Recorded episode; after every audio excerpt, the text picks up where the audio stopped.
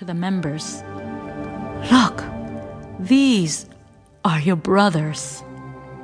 She stood still, and her eyes fell on Freder. The guards came, but no one dared to touch her. Then she took the children by the hand, turned, and let them out. Within the walls of marble and under the ceiling of glass there was much dismay. The guards did not know how the woman and the children had gotten inside.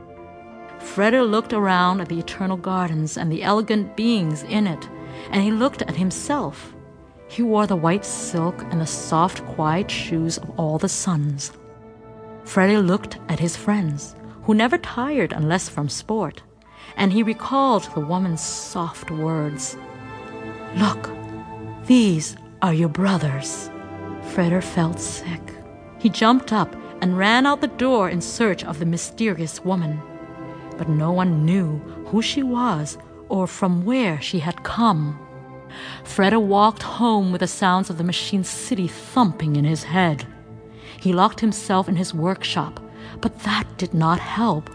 He kept seeing the firm but sweet face of the woman, and he kept hearing her words. Freder listened to the rumblings of the city, and for the first time he understood the sound. The sound was beautiful and horrible. Soon Metropolis raised her voice again. The machines of Metropolis roared because they wanted to be fed. Freder looked across the city at the building called the New Tower of Babel.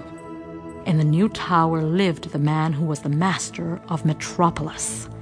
He was the boss who pressed his fingers to the blue metal control board so the machines of the city would roar for food. And living men were the food. The living food would march along in lines. Men, all wearing the same dark blue pants, the same hard, clumsy shoes, and the same black caps, marched to the gate of the new tower. Past them, going the other way, another dark blue stream would drag itself along with great effort. The machine center of Metropolis would throw them up as it swallowed the others.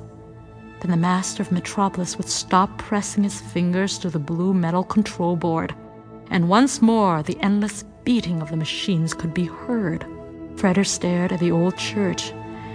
It was the last building that stood as an enemy to the wicked Metropolis. The Gothics, a small but eager group, were the only people to stand against the boss of Metropolis. They would not let the church be torn down. Suddenly, Freder was seized by the idea that he would lose his mind if he had once more to hear the machines roar to be fed. He turned from the bright lights of the city and went to speak with the master of Metropolis, Joe Fredersen, who was his father. End of chapter 1.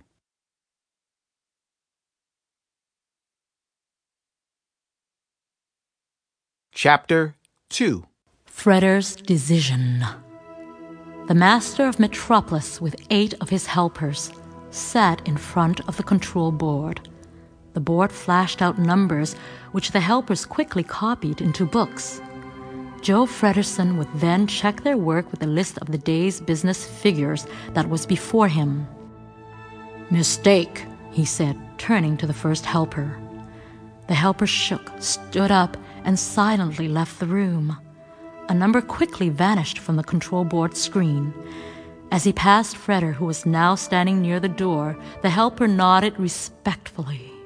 Freder saw the huge clock, which took up one whole wall of the room. Then he saw the wall where the screen continued to flash with numbers. He knew that in this room, only the numbers were important. Joe Fredersen nodded to his helpers to leave the room. What do you want, my boy? he asked without turning around. How did you know it was I? asked Freder softly. No one comes to me unannounced except my son. Father, why did you send that man away? asked Freder. Because I have no use for men who make mistakes, said Joe Fredersen, as the numbers danced on the screen.